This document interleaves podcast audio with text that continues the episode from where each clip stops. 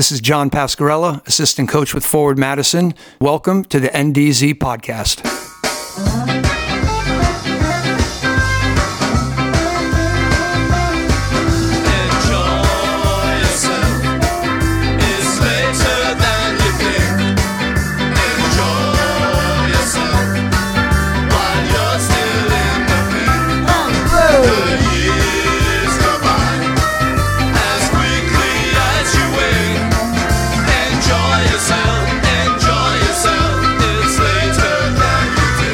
Listening to New Dogma Zine. Hello and welcome to another New Dogma audio situation. It's NDZ Live episode 26. This is Andrew. I am here with Grant and Mitch. How are you guys? Doing well. How are you? My head hurts. Yeah, uh, we are recording virtually. My, I'll, I'll be honest, Mitch. My head hurts too. Yeah. You and I both have been working right up to uh, I think the moment of this this episode. So I legit my head 20 minutes too. ago was like, oh crap, am I late for this? And I just was like, Yeah. uh, I, I should just open the StreamYard and then just keep keep going. I, I I think I'm pretty much done for the day. I don't think there's anything else I'm going to be able to do. But man, that so I was I was under like when you said this earlier about how you were gonna have to work through uh, after the show. you're gonna have to work probably. Um, I was thinking that was what was gonna be the case for me too. But I was able to get the paperwork done and submitted, so I'm good for the night. you powered which is through. nice. Which is nice. So that's good.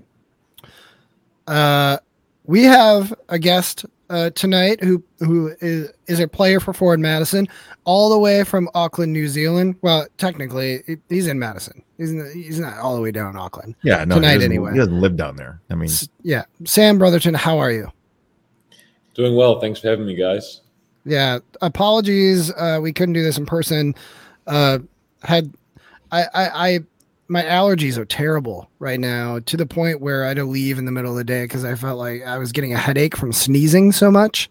So I thought, in case it's not allergies, let's let's not you know make it so that Sam gets sick and can't travel uh, to South Georgia of all places this weekend. That's very good of you. Yeah, Well, I can't wait. West to Statesboro, Georgia. yeah. Um yeah, so I was not at the game this weekend, but M- Mitch, you were working the game. Grant, you were also kind of working the game uh, for NDZ. I mean, Uh, but you're always you're always much as we do, working. Yeah, you're always working the game, as it were. Uh, quote quote unquote. yes. Um, how was the game? I mean, Mitch asked me before I joined uh, how I was doing, and I said, uh, or if I was feeling better, and I said, yeah, a little bit until I started watching uh, the highlights. Uh, how was the game? Um, overall, I thought we played well. Um, Oh, we we played extremely well. I thought yeah, I mean, I think mean, we played. We we put in a great a great performance actually. Um, this is one of those games where I mean, we keep coming around to it almost every week, and it feels like we're beating a dead horse. But um, the refs really really did us in this game, and there was probably three or four goals that I don't know exactly why they weren't goals. Um, and it's unfortunate. It's unfortunate that this continues to be the case throughout uh, these games where the refs are ruining um, certain performances from teams, and it's not just us.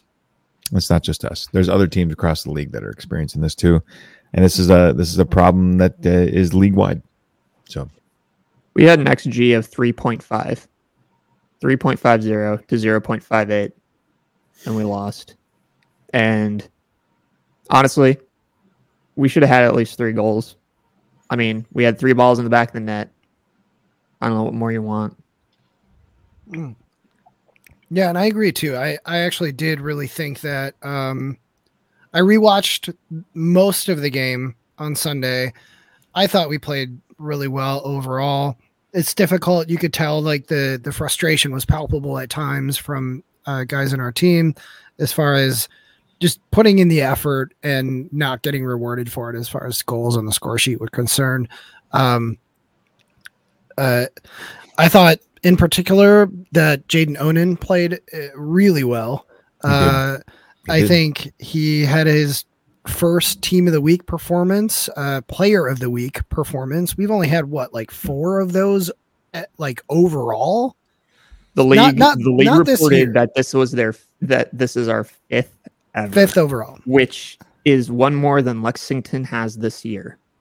Um, Lexington, who is currently in tenth place. Interesting how that works. Uh, Funny. Yeah. Some other notes from the game I found. Um, just not not to, again to kind of stick to the ne- the sort of quasi I guess quasi negative. I found it mostly uh, just like confusing.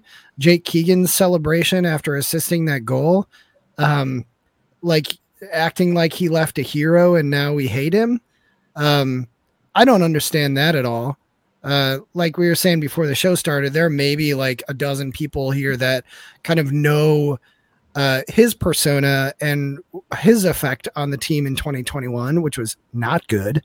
Um, the fact that it's the the strange incidental circumstances around him not being able to travel to places that required COVID vaccinations uh, to Hmm. play with the team. Funny how that works.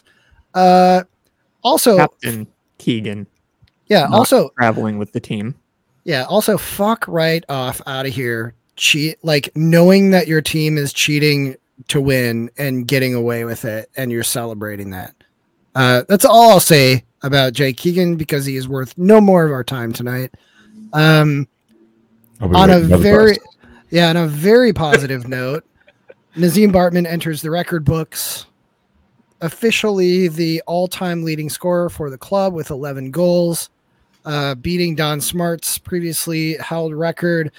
My question is, and maybe Sam, you can get in on this too. Will he retain it through the end of the season? Because he's got both Derek and Cheney nipping at his heels. I think um, I'm going to echo off of something that Mitch said uh, last week when you asked this question, which is, you know, who was going to get it. And Mitch and I were both right that he was going to get it first. Um, he's rolling right now. I mean, he's he's been scoring. It, like like Mitch said, it took a while for him to get going, but now that he's going, he's been scoring um, a lot. And so, I don't think we've seen the end of Nazeem scoring. Uh, I think he's going to get a you know he's going to bag three four more by the end of the season, hopefully. Um, again, that's not to take anything away from Derek and Cheney, who both have the ability to score. Um, and Cheney especially has the ability to score. I mean, like we said, Chain could have a two three game stretch where he scores six goals in three games. So um, we'll see what happens. But I think that uh, right now I would have to say that yeah, Zemo is going to continue rolling with this, and I'll go to Mitch for what's up, what's next.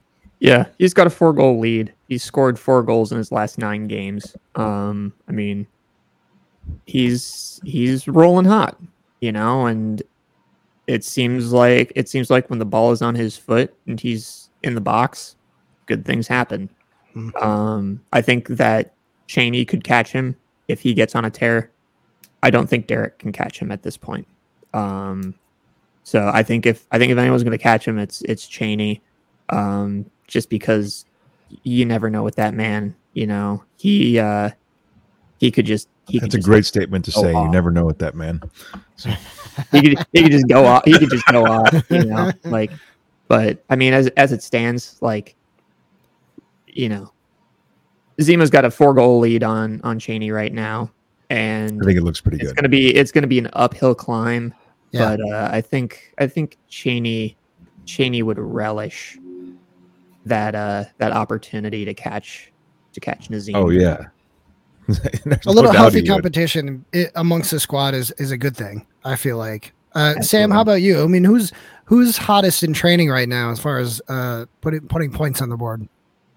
Uh, yeah, well, I guess the goals in, in training don't count, unfortunately. But um, yeah, like we were the guys that Zemo's had the hot hand recently. Um, he's been in great form, and listening to the numbers there, I know we've got ten games left. Um, for Cheney to outscore Zemo by by four, I think Zemo is probably uh, in, in pole position. But but like you guys said, we we don't know, and, and never know. Hopefully, they both score a, a bucket load of goals between now and the end of the season. Um, we can finish strong, and yeah, we'll see. I know you guys mentioned the healthy competition. I'm sure they're uh, yeah talking to each other about it and giving each other a hard time. I know Ch- Cheney will be nipping at his heels, and um, he's giving him a hard time. So so we'll see. Hopefully, it can, Wait- uh, can spur them both on.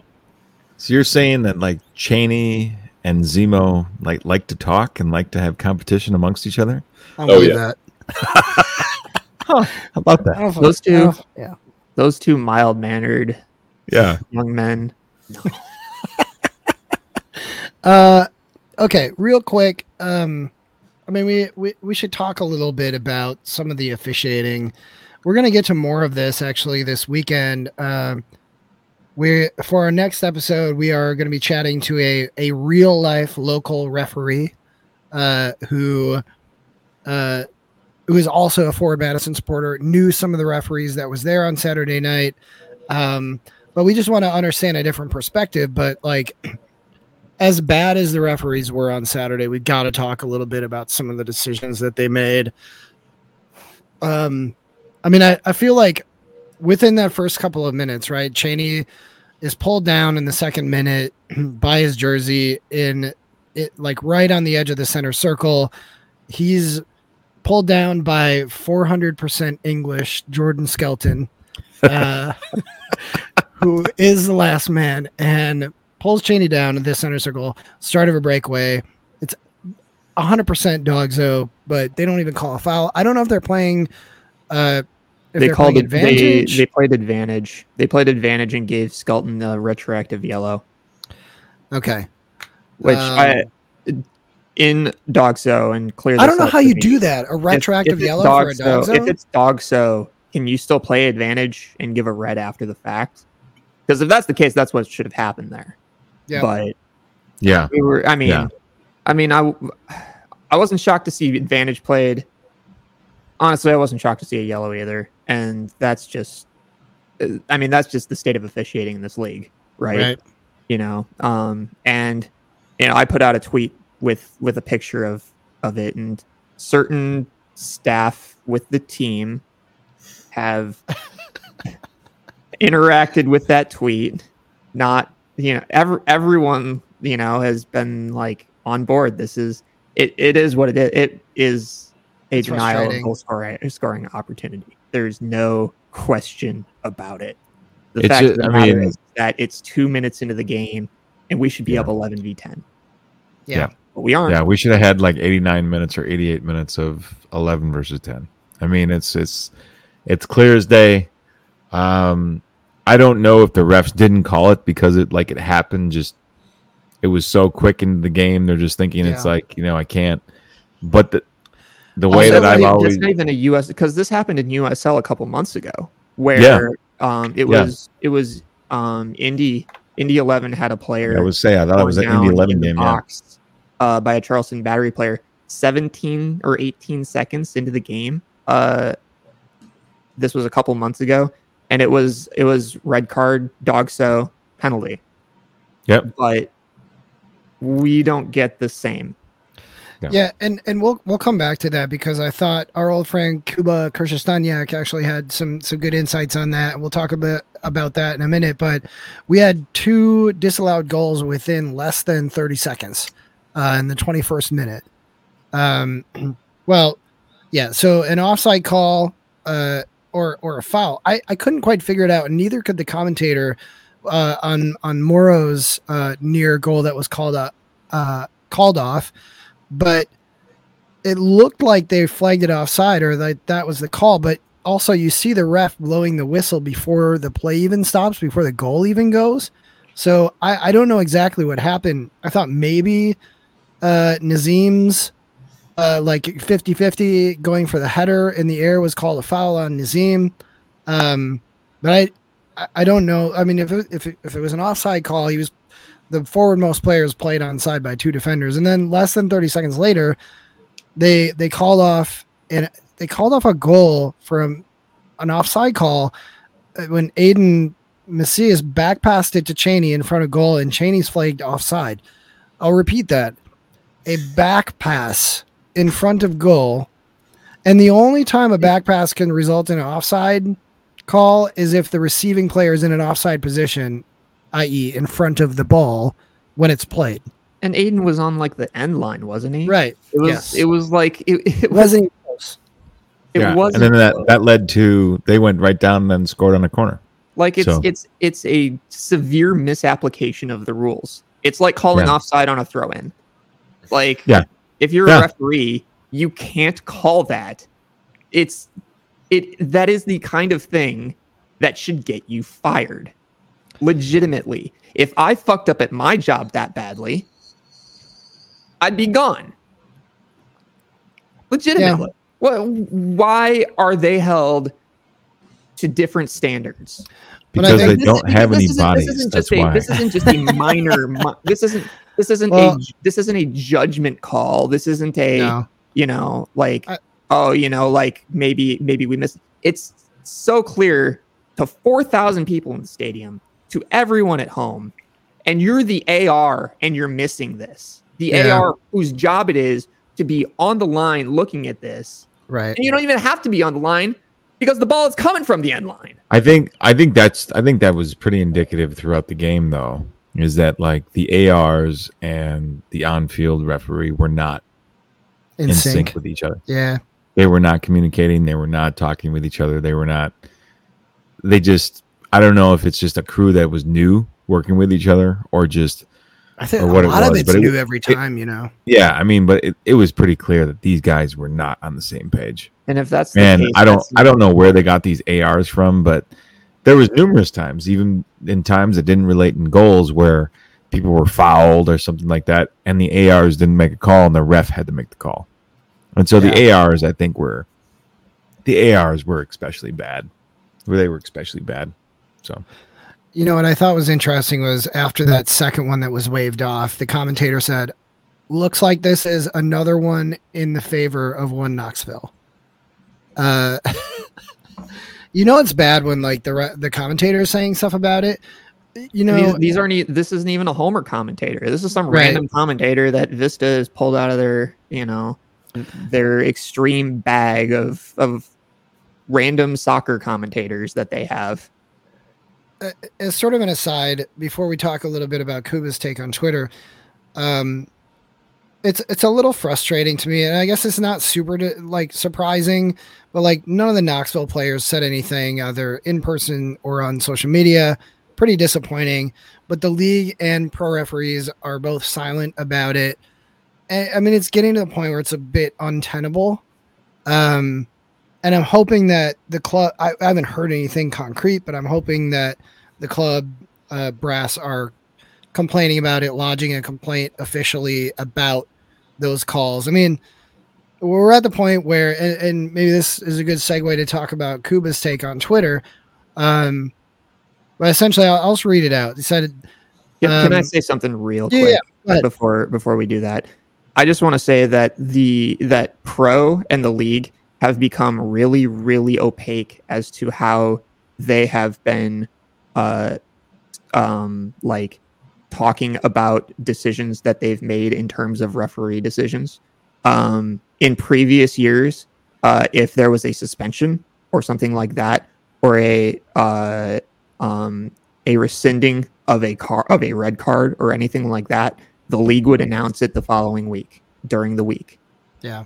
In this case, we actually had this happen. Angelo Kelly Rosales for one Knoxville uh, was given a red card last week. Should have been suspended for our game against Knoxville on Saturday, and was not. And that was something I immediately noticed as soon as the lineups went out. And I talked to I talked to Evan. Evan called um, Evan called Keith, and Keith was like, "Yeah, he just got uh, like literally just received word that he's being um, that that his card is being rescinded." Which a that's ridiculous for for forward because you're planning a game you're Right. planning a game around him not being there for an entire week right. and that's there- ridiculous number two and this is this is the most it's just when has the league ever rescinded a double yellow, which is what it was Right. for for Angelo Kelly? I have never seen that. I have never seen a rescinding of a double yellow. Straight red, yes. Double yellow, no. So this is Hmm. I I don't understand why the league rescinded it, and it- even even if they are rescinding it, why are you doing it literally five to ten minutes before the game before lineups are supposed to be in? Yeah. That is insane to me. Yeah, uh, it, it's it's it's a mystery to me. Uh, again, what you're saying, Mitch, about it being opaque and just the the review process, and uh, maybe that's on purpose so that we don't know about it. But It used and to be I- good in Yeah. 2019. In 2019, it was great. I don't know what happened in the last four or five years where it got this bad. Yeah, I don't know. I do think it's interesting though, what Kuba said about. Uh, he kind of says, especially like, um, he thinks it comes down to inexperienced refs in an environment that they're not being prepped for. Um, he says the the Knoxville games in particular was painful, as Forward Madison should be facing ten men and up two 0 in the first quarter of the match. Instead, we end up losing two one with completely botched decisions during uh, at least two moments in particular. This has been an ongoing theme at Breese Stevens since year one of this club. Refs who are working their way up the officiating ladder are getting these matches and likely working in front of a crowd of 4,000 plus, which they're not used to. They're likely worried about appearing to favor the home team or the crowd, and the refs at these home matches are trying to avoid any ac- accusations of bias, maybe subconsciously, by attempting to err on the side of caution and the away team. Solution We know VAR is not an option nor any other sort of review system, but amazing experienced officials are also not going to appear out of thin air to take on third division games. Uh, Pro and USL 1 have to do better on simple training uh, regarding subconscious home field bias uh, in matches. Players, fans, and coaches all deserve better. And I know refs are bad across the board, but Breese Stevens just always stands out to me as particularly awful performances. Yeah, I mean, I think that what he's talking about too is, you know, it's, it's a common problem. I think that exists when you have a very hard job that doesn't pay very well. Right. Um, I see that in my industry. You know, there are a lot of people that take these jobs and you know and have these jobs that aren't prepared for, you know, the things that they're about to see, and for someone like me, it's it, it's it's great because I have a lot of experience and I'm able to, you know, but and I think it, it, it works well. It's, it's the same analogy in the the refereeing world where you have a lot of guys that are just they're not prepared for what they're going to see, and like I mentioned to Yeah. us today, I think a lot of these guys have never been trained in how to deal with a crowd, and they think that by tossing a bunch of cards around and doing this, you're going to control the crowd when by doing that you're going to do the exact opposite. You're going to Yeah. you're going to you're, you're going to not only lose the crowd but you're going to lose the game. You know you're going to lose control of the game. And so um it all comes down to training for me. And Coop is right that I think that you know I've counted at least 6 to 8 points that we probably should have that have been taken away because of referee decisions. So yeah but I mean, it, I mean, we had what the the Greenville game earlier this year in Greenville. Yeah. That was that was one point that we lost. You know, that should have been plus one for us, minus two for Greenville, and that you know that changed the playoff picture right there. Like you look at it right now, Greenville's sitting in sixth place. You know, they'd still be in sixth place, but instead of being four points clear of the line, they're two points clear. And, I, and, and, I, and I mentioned this earlier, like when Andrew, you asked about how, about the game. I hate the fact that we have to talk about this. Yeah. I don't. I don't want to be the broken record talking about, you know, the refs every game and everything like that. But it's, it is every fucking game. Yeah, It's, it's every bad. fucking. It's every fucking game. I had every someone walk up to me and ask me what I thought that the problem, what happened with the game was, and I was like, "It's the referees." He's like, "I don't want to blame the referees. It was, you know, we had poor finishing." Blah. blah. I'm like, "No, we finished two goals that the referees took away. It's the refs. Yeah. yeah. I'll agree. Uh, Sam, you've been very patient with us and silently nodding Yeah, your thank head, you, Sam. even we we were- can't hear. Just sitting here, we No, appreciate he it. wasn't, Really, he thank wasn't you. nodding his head. He was looking. He was looking at the screen nondescriptly, not agreeing or disagreeing with anything, as Most- to not uh not show any sort of bias for or Yeah, against the no referee. comments. Correct. Uh, correct. We will get right into our interview. Sam was stoic. We'll say that. Yeah, he's very. You know, you know, you don't get to uh, play for Sunderland AFC without uh, some stoicism. Uh, we'll get into that uh, and other uh, Sam Brotherton stats very shortly.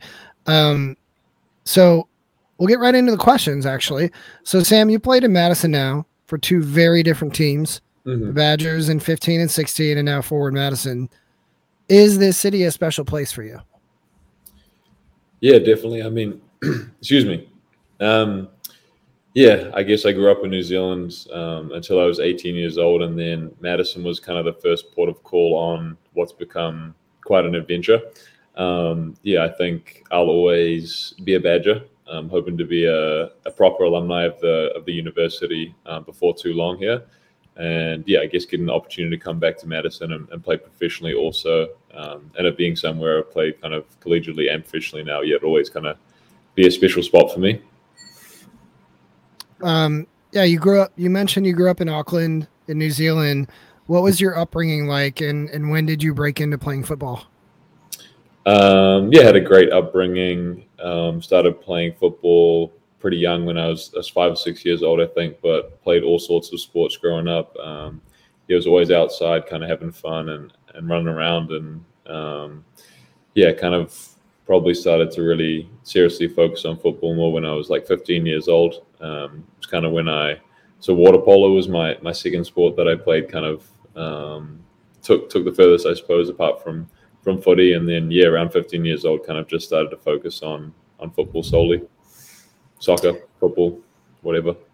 So Sam, um, we mentioned that you played for the Badgers, Mhm. but before that, you played for the for Wanderers Special Club, where you scored your first top flight goal. Um, what was it like playing for the Wanderers? Um, with it being, you know, at the time a first division side in the North Auckland suburbs. You've been doing some research, Grant. Um. Uh, it's Andrew doing the research. I'm just Oh, reading the okay. questions. I'll be honest with you. I'm like, I got to give credit where credit's due.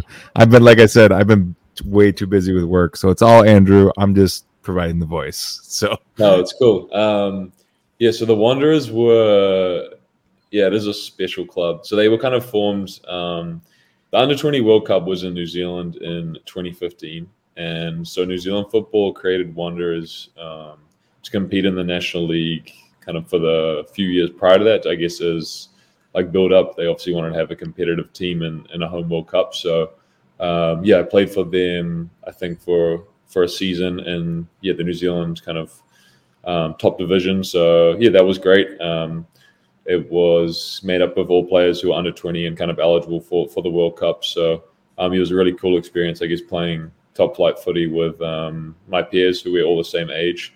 Um, and yeah, like really, I guess, good for my development playing in the in the top division in New Zealand and playing against men um, at a pretty young age.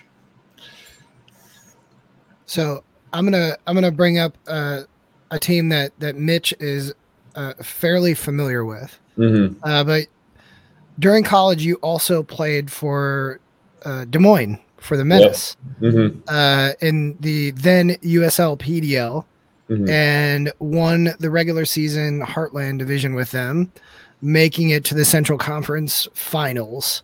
What was it like playing Des Moines?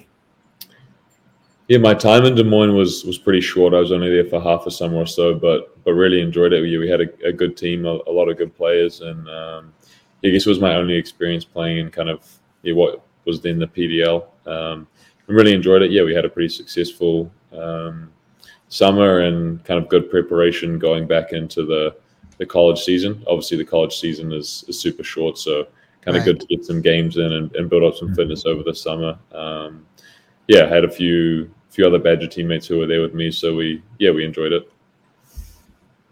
I don't know why you think that I'm very well uh, acquainted with Des Moines. Because I have family in Iowa, like Maybe. four hours away. Maybe. Maybe Where, like where, where where in Iowa do you have family, Mitch? Davenport. A Yeah, little dude, bit, a little like, bit south of like Iowa Andrew. That's that, that's completely across the state. it is I'm the like- opposite side of the state. Yeah, I just assume because you you you have been known to attend DeKalb games once in a while, correct? That's true, but I grew up there, so yeah, that is true. that's a little bit different.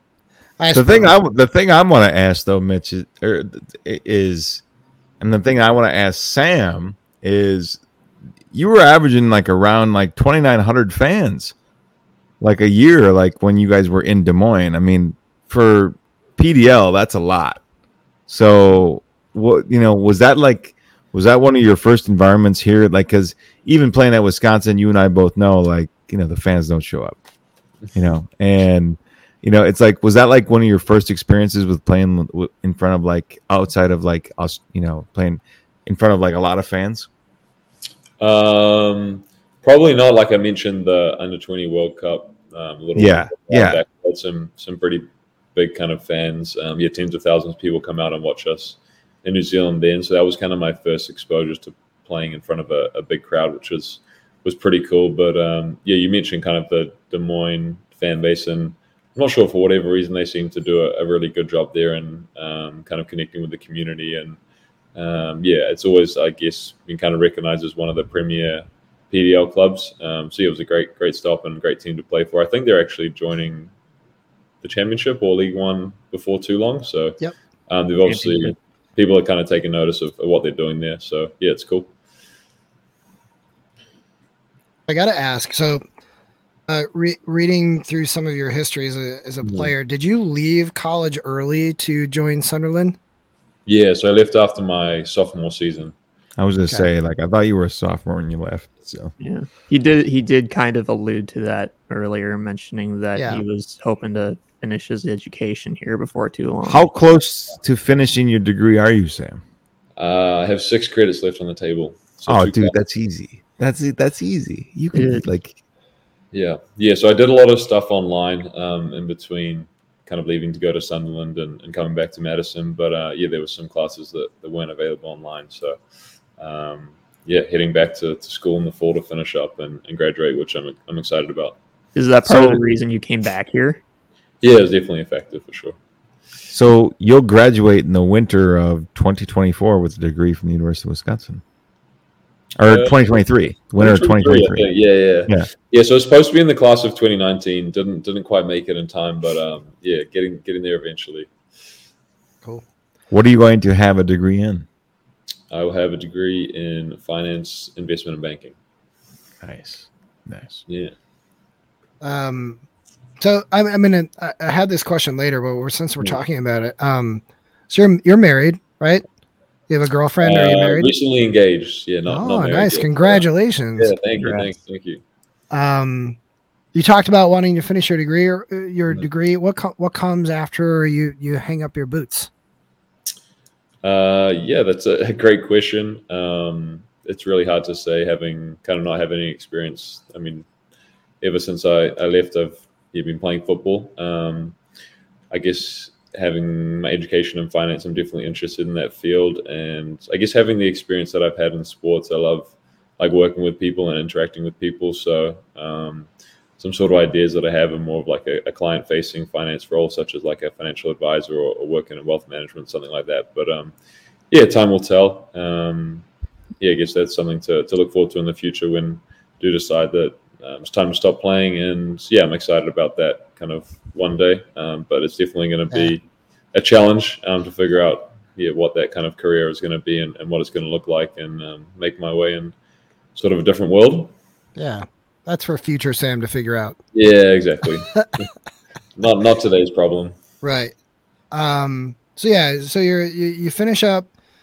So did you get th- all the way through your sophomore season? Because I noticed like sort of the day that you were announced as as signed by Sunderland was on February first. It had to be like down to the wire end of the the January transfer window. Though, do they do they have that for? Because you kind of joined to play for the reserve team, right? Yeah, yeah. So I signed and Um, played with the under twenty three team, reserve team. Um, yeah, I, I was kind of getting uh, close to the to the wire there with the, the transfer window. So um, yeah, did sign at the end of January. I guess finished up sophomore season kind of uh, yeah late December or sophomore second semester of sophomore year. Yeah, in December, and then went over to the UK. Um, went on trial with Sunderland, and um, yeah, kind of signed the contract in in very late January. Cool. Um, so that that state you signed for a year and a half. It sounded like anyway, from what I could gather, and um, you, you played for their U twenty three squad when they when they were in the middle of their first series recording of Sunderland Till I Die. Uh, I have to I have to ask if if the cameras came around to the reserve team at all. Yeah, definitely. They actually took us out on like uh we went to a bowling alley and did like a, a team outing, but I guess they never used any of the footage. Um, it was obviously primarily focused on the the first team, which is is no surprise. But uh, yeah, they were very present in the training ground. Like there were GoPros everywhere, and obviously they were super active in, in getting content. Um, I don't think the plan for the the production was quite what transpired. Um, but yeah. Explain that, Sam. That is fair. yeah. Um, well, for those who don't know, Sunderland kind of suffered back-to-back relegations. Um, Yeah. so it couldn't couldn't get much worse than that. But uh, yeah, I think what the documentary did do a really good job of was kind of capture the the passion that people in the northeast of England have for, for their football. Um, very Yeah. much part and parcel of their livelihood in, in the city. Um, and that was something that was really cool to kind of experience. Um, you going to the stadium later, watching the games, and kind of being in the training ground and in and around it. Um, yeah, you realize how how important it is, is to them, and uh, yeah, it's just they're so passionate and they live and die by it. And I, and I say this too, Sam, to people that haven't been there, but the Stadium of Light is still like it's one of my favorite stadiums. Like, Yeah, I mean, it's called the Stadium of Light for a reason. So yeah, it's pretty awesome. It's super loud, which I think is um, great for any yeah, stadium. the, right? fan, the fans are right on you the whole yeah, game. retain Yeah. retain noise well. So yeah, obviously when I first went over, the the team were in the Premier League, so kind of just even going and getting an opportunity to watch those games um, and being in the building with a Premier League team was was pretty surreal experience, especially just having come out of college. Um, so yeah, really cool opportunity. What was the best game you saw at the Stadium of Light? Oh, that's a tough question. I don't have a good answer for that. But um, yeah, there was some some obviously just like incredible uh, quality and caliber of players, um, Premier League players playing there. So yeah, it was just cool to watch them up close and personal, I guess. So I gotta ask, like, I mean, obviously, as a Sunderland fan, like, I'm not a Sunderland fan, but like watching that, like, as a as a football fan, like, th- is heartbreaking to watch. Like the the two consecutive seasons of that and have it just get worse and worse. Uh, but the team's relegation after that first season uh, is a bit famous now, just because of the TV series, Mhm. and the I, I- I think the fallout from it can't be understated. Um, do you think because there's a there's a lot of like this on ongoing discourse there has been for years about uh, from Americans who are proponents of promotion relegation. Do you think that they understand the financial and other implications for when a club is relegated? Uh, I, I don't know. I guess. Um, yeah, I would have to say it's obviously very very complex um, in terms of.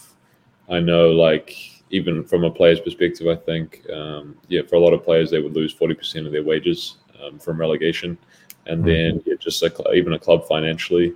Um, there's obviously a huge amount of implications for people who who work within the club, um, all that sort of stuff. So it's definitely not something to be taken taken lightly. lightly um, with the, the financial side of it, and obviously that impacts people's livelihoods. But uh, yeah, I think there is something from the competitive side of it that does make it a little more meaningful, maybe. How did it impact you, Sam? Like personally, when they were like Uh, dropping down and like you know you had to like try to evaluate things. Yeah, I guess honestly, when they dropped down, I was probably hopeful that would potentially lead to more opportunities for myself. Um, so in some ways, saw it as a good thing. Obviously, I think what I probably didn't appreciate before I went over to Sunderland was the the gap, the the jump to transition from that kind of under 23 football, um, reserve team football to playing as a, a fully fledged first team player. Um, so, yeah, I guess doing that in the Championship or League One is going to be easier than in the Premier League. So, had hoped that yeah that would kind of lead to, to more opportunities for myself. Um, it didn't particularly, but I think the other kind of side of that coin is that the um, the kind of turnover at the club. Obviously, I was signed, um, yeah, with a manager for the under 23s, and David Moyes was the first team manager at the time. Neither of them lasted very long, um, kind of during my time there. So, yeah, the constant chopping and changing of, of managers and things, um, which obviously um, happens when teams are unsuccessful and, and get relegated, um, definitely didn't didn't help things.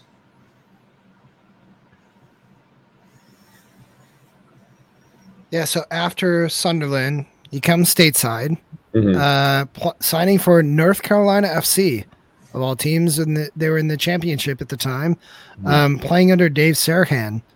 Um, what precipitated that move, and what was your time like there?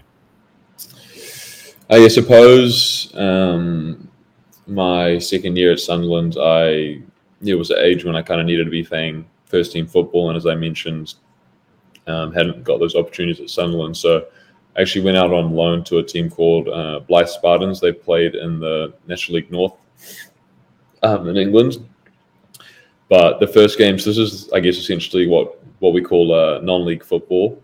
Um, yeah, went out on loan there. The first game, the kind of left back dropped a, a ball back to me. Um, the striker came through.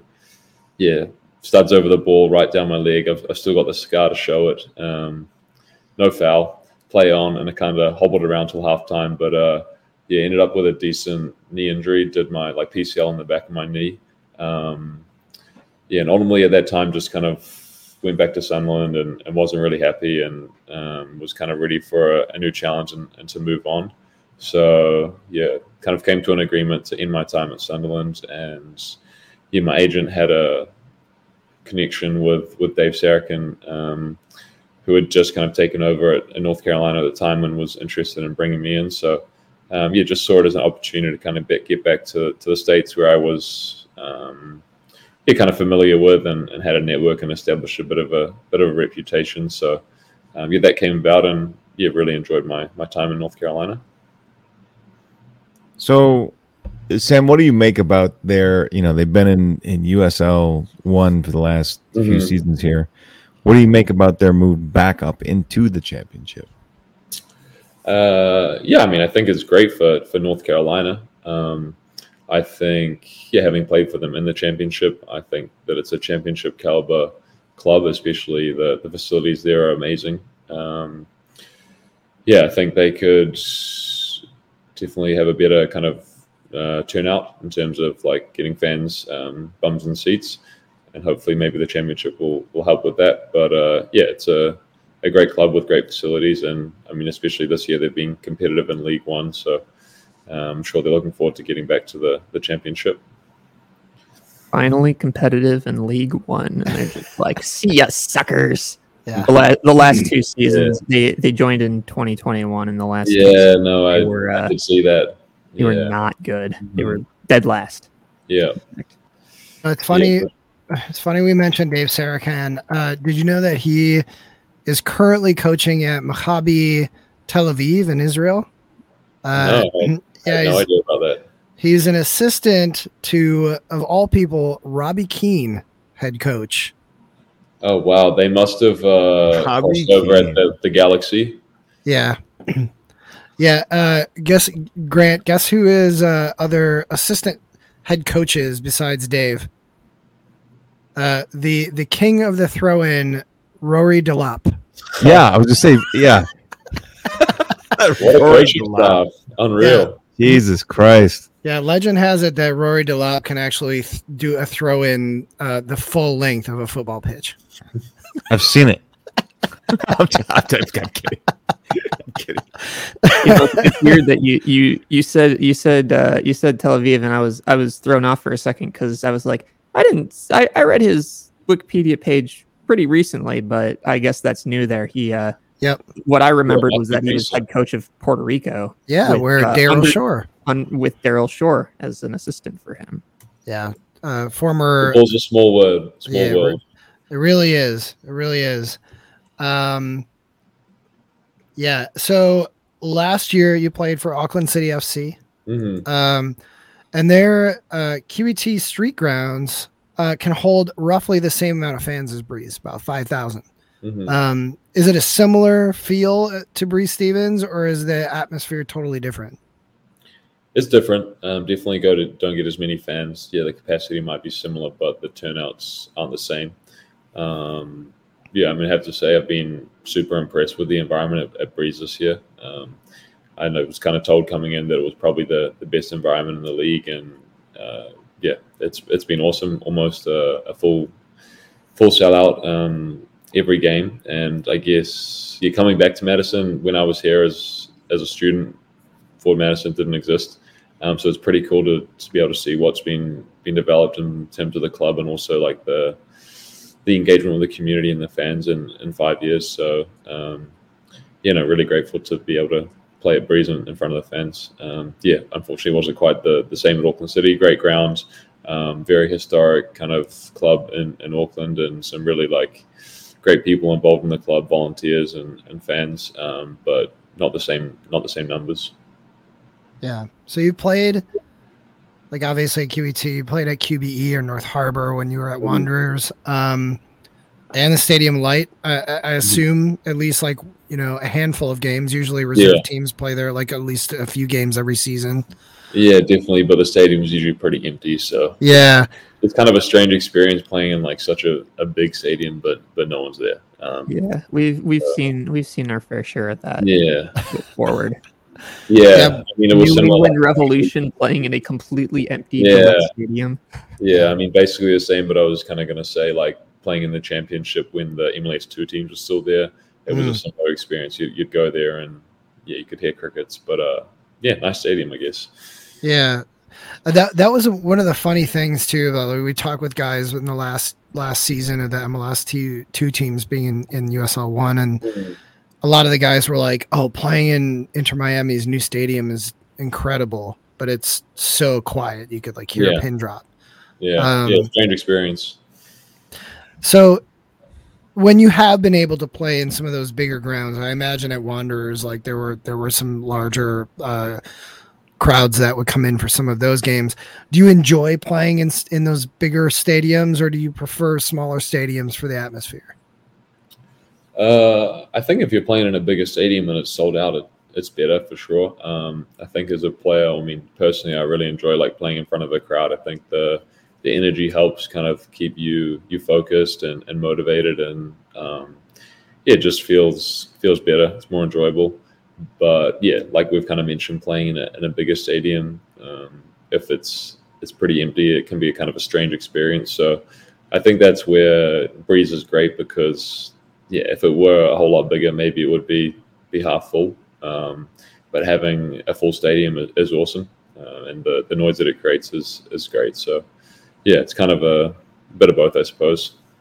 Yeah, I mean, it, it's got to be a kind of interesting dichotomy, right? Like Mhm. as a player, you're there, like you're partially doing a job, but you're also, you know, and you're getting paid for it, right? Mhm. But you're also partially doing it because, like, part of being a professional footballer is you play in front of crowds.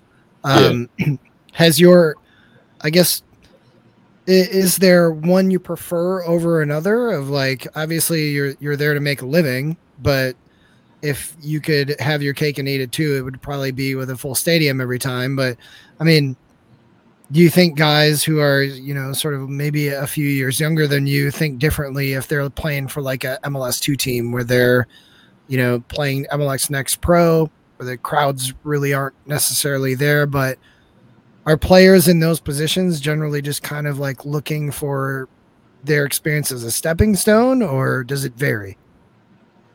Yeah, I think everyone's different. Um, probably varies. Some people enjoy enjoy playing with a crowd in front of a crowd. Some people maybe don't like the the pressure that brings, but um, ultimately the higher up uh, you get, that's something that you have to deal with, and you have to be able to kind of um, shoulder that pressure. And yeah, I do think that for the most part, people enjoy playing in, a, in an atmosphere, and um, especially when the crowd's on your side, you like to think that they can kind of help you and, and bring you energy and, and motivation. So um, yeah, everyone's everyone's different and is unique. So kind of really speak to, to my experience and my opinions, but um, yeah, I think that for the most part, people would, would agree with me. Cool. Um, so throughout your college and club career, uh, you've also played for the New Zealand national team uh, at U20, U23, and received your first call up and Mhm. appearance uh, for South Korea and Oman, uh, respectively, in 2015 for the senior team. Um, how many caps do you have, and do you aim to get more? I have 12 caps. Um, I would love to get more. And yeah, I guess we'll see what happens in the future. Um, I would have to, I think, be playing at a level higher than, than I am currently, um, USL League One, to kind of be, be selected for the national team. So, um, yeah, obviously have to find good club form and game time to kind of make that happen. So, yeah, we'll, we'll see what happens in the future. Um, but I would say that playing for New Zealand has been kind of probably my proudest moment um, throughout my career, and yeah, something that is kind of like extremely, extremely rewarding. I guess representing a country. So, yeah, something that I would love to do again in the future, but uh, it's definitely no no easy feat. Um, so yeah, we'll we'll see what happens. Cool. Mhm. Uh, what's your favorite memory playing for the All Whites? Um, my favorite memory would probably be my my debut, which you mentioned. So it was back in, in 2015 in, in Oman. Um, we actually beat them 1 0. Um, yeah, I just guess walking onto the, the field the first time and, and hearing the national anthem and um, being able to play and, and put in a positive performance was, was something really special. And I'd kind of been in and around the environment for a little bit before that happened. So um, yeah, to finally get to be in the lineup was was awesome, and um, yeah, I guess that can never be taken away from me from that point. You know, I, I played for New Zealand, and that was something that was um, yeah super special for me. Did you say that that was in Oman? Yeah, it was in Oman. So then that's probably like your favorite away game experience as well, then too, right? Uh, yeah, I guess if you kind of call that an away game, um, it's a little bit different with with internationals when you're kind of traveling to Right. different countries. But I've been to some pretty weird and wonderful countries that I would have never been um, if it weren't for football. So yeah, that's part of the job that I, I suppose I enjoy is the travel and um, yeah, seeing new places and different cultures and, and meeting new people. So um, yeah, Be- behind Oman, what are your like top three places that you've played for New Zealand? top three is in Like away games, like sort of not in New Zealand, but like I mean, I know the Oman game. It, it looked like when I was researching this, it was a, a friendly. yeah. Um, but like it was still an away game because you're not playing in New Yeah. Zealand. Yeah, for sure. Um, I had got to play once in New Zealand, which was was very special. Obviously, having kind of friends and family be there, um, so that would be up there. And I actually also got to play in the states against the U.S. men's national team. We played in um, in DC at, at RFK Stadium, so that was pretty special as well. And then, yeah, a lot of the football that I kind of played for them was in like the Pacific Islands, uh, probably some small countries. Not sure you've necessarily heard of them, but the confederation that New Zealand in is called like the Oceania Football Yeah. Confederation. Yep. A Trust me, like- I will be able to to Okay, name so every single um, country you've yeah, played to. in like uh, Papua New Guinea, Papua Solomon New Islands, um, Fiji, some places like that. So you Um, played in some beautiful locations then. Yeah. Yeah. Yeah. Um, and then, yeah, some fairly obscure countries also like uh, Uzbekistan, uh, Myanmar. You're, you're talking. See, you're talking. You, you say that this is obscure, and I'm just like, I was like waiting for like Palau and Niue or some stuff. Okay. Oh, you're, one. you're, you're, you're showing off here. Yeah. That's what I, he uh, does. I That's used what he to. does. That's why we I- have him on the show. Yeah. I, fun fun fact: I actually qualified for the Illinois State National Geographic Bee finals. Uh, I was going to say, the, the, the geography I know a little yeah, bit. that- I know a that's little cool. bit. That's cool. Really cool. Yeah, my geography's not great, but um, yeah. Yeah, I I learned I had to learn my uh a little bit of my um Auckland geography earlier tonight when I was looking at Wanderers. I was like, well, where Oh, is yeah. that in Auckland? Uh, was it in Auckland? Because I know, like, look, when when somebody gets a chance to play for sort of like a hometown club, being their Mm. first like sort of top flight experience, like that had to be super cool. And I know, like, th- that's an interesting idea playing for Wanderers because they were like, uh, for one, it's called Wanderers Special Club. Like I've never heard a club be called. It's like being called Young Boys. Uh, but like They had to, they had to they had to shoehorn in an SC just like Lexington, right? that's So, right. That's right. Sporting Uh, club. Yeah. Um, they should have called Lexington Equestrian Club. That would have been way more fun. Uh, truthfully, yeah. but I guess like what was that? Uh, we- you know, referring back to a question like a little bit ago, but like you mentioned a little bit about being able to kind of play for a, a largely U twenty team. Mhm. Uh, what was it like though, being able to play like top flight football like so close to home? Yeah, it was awesome, and obviously, kind of did the same thing when I was was playing with Auckland City. Um, I guess yeah, the benefit is that I can have my family and friends come out and watch. Obviously, I'm a, a long way from home at the moment, um, so that's pretty cool. And then yeah, I guess playing with people who I have like really strong relationships with, who have maybe grown up um, playing together, things like that. Um, it does just kind of yeah make it more enjoyable in some ways. Um, you're playing with people who are, are good friends at the end of the day, so. Uh, Yeah. yeah, it's, it's pretty cool. Yeah, I mean, you met you mentioned that it's a little harder for your family to, to get up here. Are they not champing at the bit to come see the world famous Forward Madison Football Club though? My old man's already been this year, so he he's been over, and Mum's actually due over next month. So they, uh, Nice. yeah, they are. They're they're excited to to come, and um, yeah, Mum's actually really uh, keen to get to a Badger football game. She's Nice. de- she was devastated that we never, well, she never got to one when I was in college. So uh, she's coming for football season too, but we'll get her to Breese also. Yeah. What did your dad think of the game? Yeah, he enjoyed it. Um, definitely, it's quite a unique atmosphere at Breese, obviously, with um, everything going on.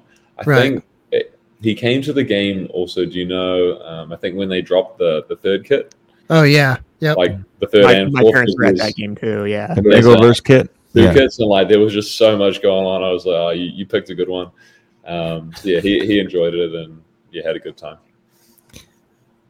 so when mom comes, let me know. And um, if we need to get to get to a football game and get tickets for that, let me know. All right, we'll do. So, I mean, obviously, you're coming back to Madison partially because you have history here, Mm. partially because uh, they're they're paying you to play a sport that you love to play. Uh, but like, were there other sort of contributing factors that brought you back here? Um, outside of just like this is a job and and you're here to like kind of wrap up your your degree. Uh, yeah, I mean, obviously, first and foremost to, to play for the club, um, like you say, so them getting paid to play to play footy, and there's kind of no better better job in the world, in, in my opinion, um, especially when when things are going good.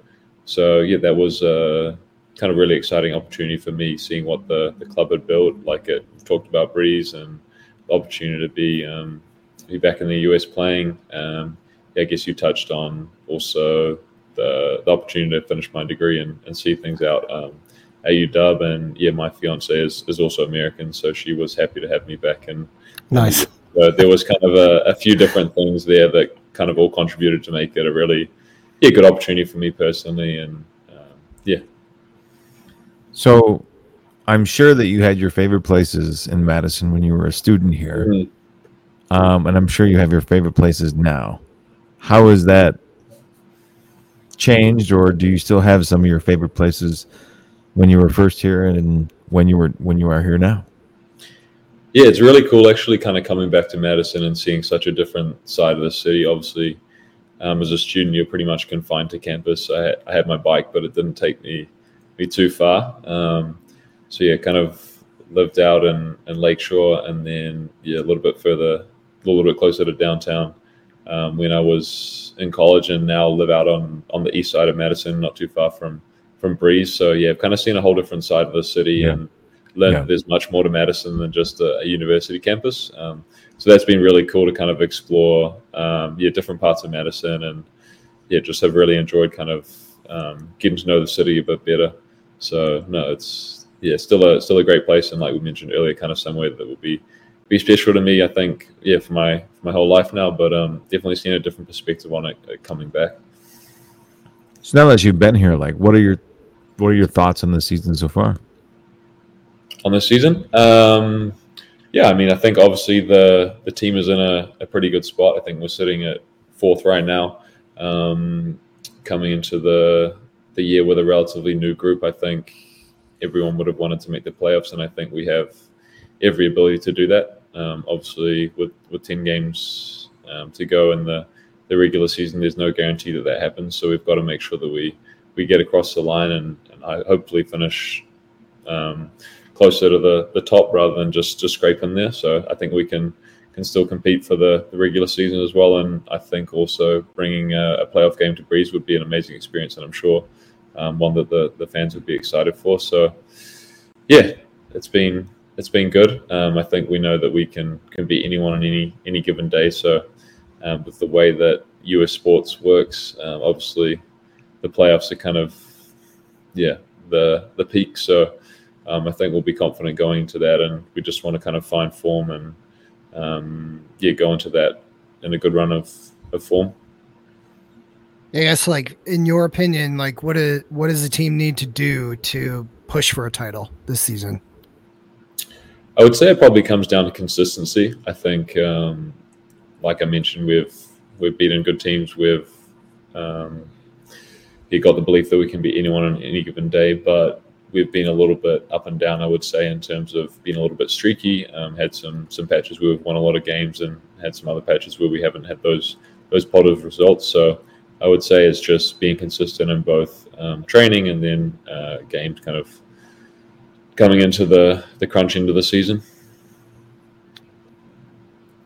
Uh, okay. Uh, I I don't have any more like football rec- related questions. We just have a, a, fun one or two and some arts related question, but one that uh, I find interesting and a bit funny. Uh, if someone made a film about your life, which actor or actress or thespian, I should say, would or should play you? What was the last option? Yeah, which? So yeah, which actor should Actor, play? actress, or what else? A Thespian. thespian. Thespian, mean like actor on stage or whatever. So Can you define So that if they me? made like a stage yeah, and show, a thespian is someone who acts on the stage, or someone like uh like a Like stage musical. actor, or like a Oh, Broadway. like actor. a theater or something? yeah, Yeah. exactly, a theater actor. Yeah, Okay. Um, oh, I don't like this question. I'm not sure. Um, think about it. not very good with actors, so yeah, I, I don't know honestly. That's fair. Uh, Grant, who would play you? uh, Mark Strong. You can't So- just go with a cool, tough-looking bald guy. That is not. I mean, but a I mean, cop-out. it's You didn't I mean, say The it's- Rock. All right, all right, what's The what's Rock. that? Or uh, all right, Telly Savalas. How about that? Uh, Mitch, how about you? I don't know if my if Michael Cera could straighten out his hair, maybe. I get asked regularly, on, specifically by cashiers at grocery stores. It's only ever happened there, but I people ask tell me all the time that I look like Chris Pine, um, which I don't quite understand. But uh, I'll have whatever drugs they're taking that make them think that I look like Chris Pine. Um, all right, so we could do a quick roundup of we we Sam we asked this of a lot of our guests um what sort of arts uh that that could be film that could be television it could be music it could be art it could be books but what are you enjoying lately Um, what am I enjoying? I would say on probably more of a TV shows guy rather than a, a movies guy. Although I am going to see Oppenheimer tomorrow, which I'm, I'm excited about. Um, but yeah, really enjoyed the quarterback series on, on Netflix recently. That was good, I think. Um, mentioned going to like the Badgers games later in the fall, and um, American football is something that I'm still still trying to trying to understand and get my head around. So I thought there was some pretty cool insights into into that world, and um, yeah, kind of excited to to trying to keep understanding that sport because it's uh, it's no mean feat. Yeah, who are the who are the guys that they they like previewed? I I I, I heard about it. It was like Mahomes. yeah, they did Mahomes, Mariota. uh, Kirk Cousins, and Mariota. Yeah, that's Kirk right. Cousins was the other, Yeah. right? Yeah. So, Sam, did I see real quick aside? Did I see that you played with uh, Carl Schneider at UW? Yep. Yeah. Carl and I um, crossed They're the paths. back line. He would as a senior when I was a freshman, so not for long, Okay. but um, yeah, yeah. No, he's had some time at Ford as well. So yeah, we did cross paths at, at UW. And he played for Des Moines the year before you did. Uh, quite possibly, yeah. Uh, coach, uh, was- coach of Wisconsin was um, yeah in habit of sending players to Des Moines. It's it kind was. of funny to me because like he played at Des Moines in 2015, you played there in 2016, and then J- JP John Pascarella coached there in 2017. Yeah. No, Football I- is a small, small world. Yeah, it is a Sam- very small world. Sam, were you were you Trasky? Did you play under Trask? Yep. Yeah, JT. Okay. I've never seen it, someone smoke a cigarette faster than John Trask. That is a fact. The guy, it, it's amazing. It, it, it's a talent. Yeah, I do have to say that when he started, well, I guess when I came to UW and um, we'd have like a halftime team talk or something, and he'd go off into the, into the bushes at first. I was a little confused about, about what he was doing. But, uh, yeah, learned learned pretty quickly that he was uh, he was calming the nerves at halftime. Oh yeah. With Better than Carl preferred Craig. method. So yeah, Uh, Grant, Mitch, what are you guys into as far as the arts? Um, it's nothing new for me. It's just a revisitation. Okay. Um, been listening to a lot of Sade. oh yeah. So, I mean, in particular, I've been listening to um, the "Stronger Than Love" album. So, um, I I didn't r- remember how good that album is and how much that Doom that Doom sampled that album in Oh, yeah. particular. Um, yeah. So I've been listening to a lot of Sade lately. So I mean, she's the queen. What do you expect? So I'm still looking for Soldier of Love on on wax. It's like impossible to find. it's I, I yeah, that's a holy grail. I think. So like I've only ever seen it sold in that uh career retrospective collection, Yeah. and yeah. I'm not paying two hundred dollars just to get one record. No. Uh, No. Yeah. Maybe Um, someday, but not now. Yeah. I, I know you've been digging on that that uh, jungle volcano record. too. Yeah, dude. Like that's that's another one I wanted to mention. Um the Jungle Volcano record is it's a no skip it's a no skip record.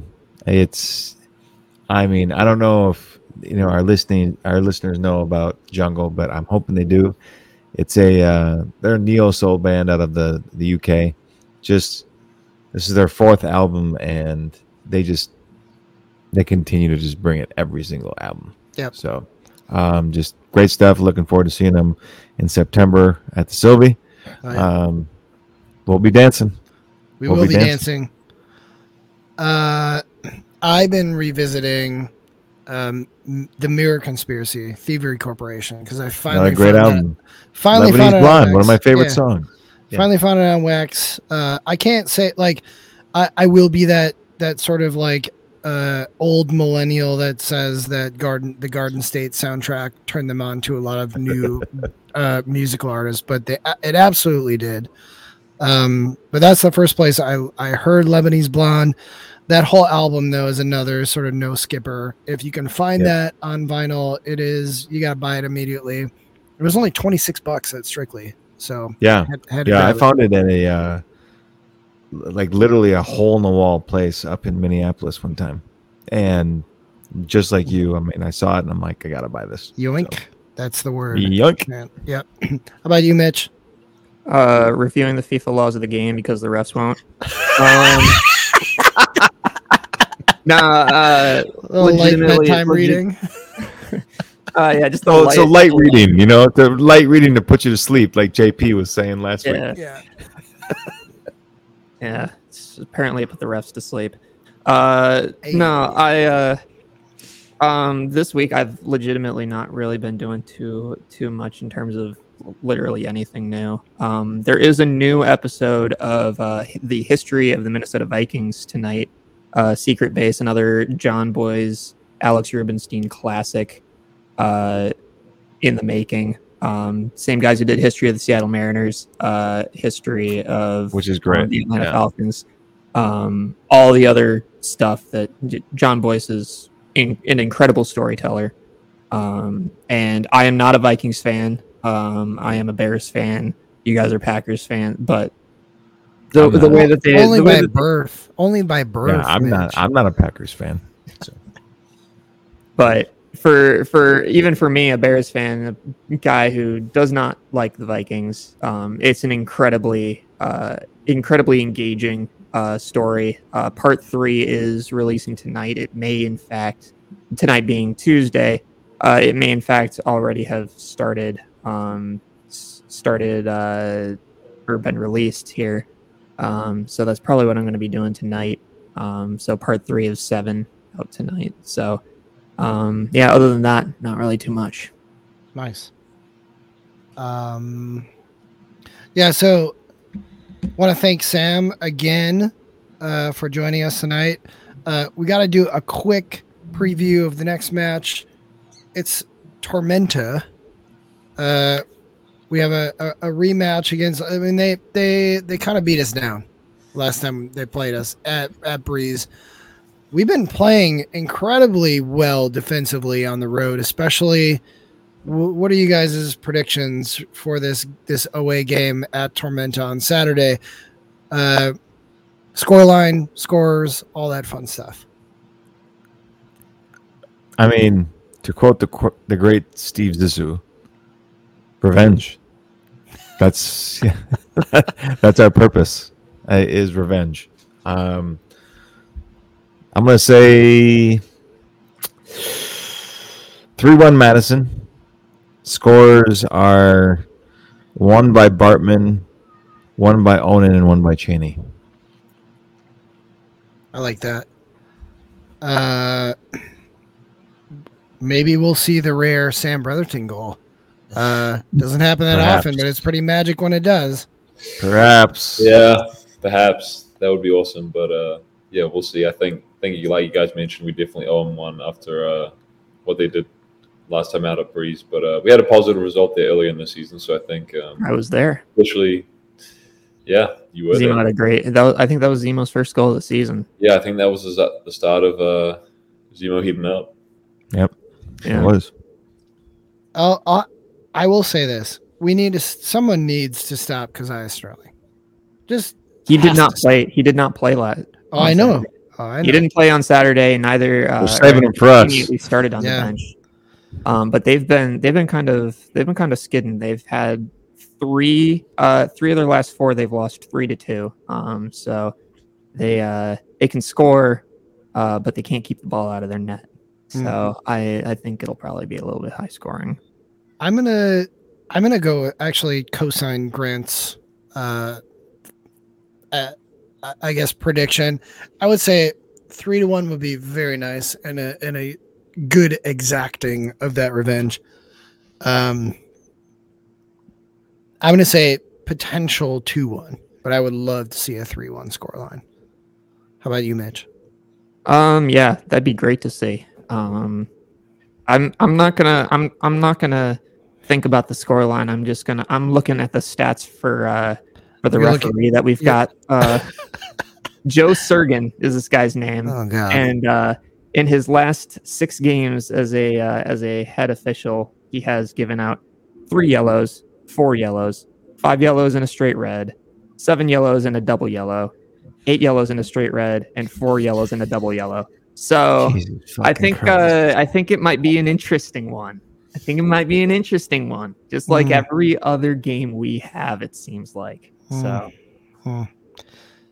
I mean, refs the world over generally do issue 4.42 yellow cards per game. So if the averages work out, maybe we'll have a good one. One can hope. Maybe. hope, man. Yeah. Time will tell. Uh, we will be at the Forward Club for the watch party. Yeah, for sure. Um, Uh, sure. It should it should be a good one. By the way, if you I don't, I don't know if I will be. I don't think I will, but Well, Andrew and I. will have. Yeah.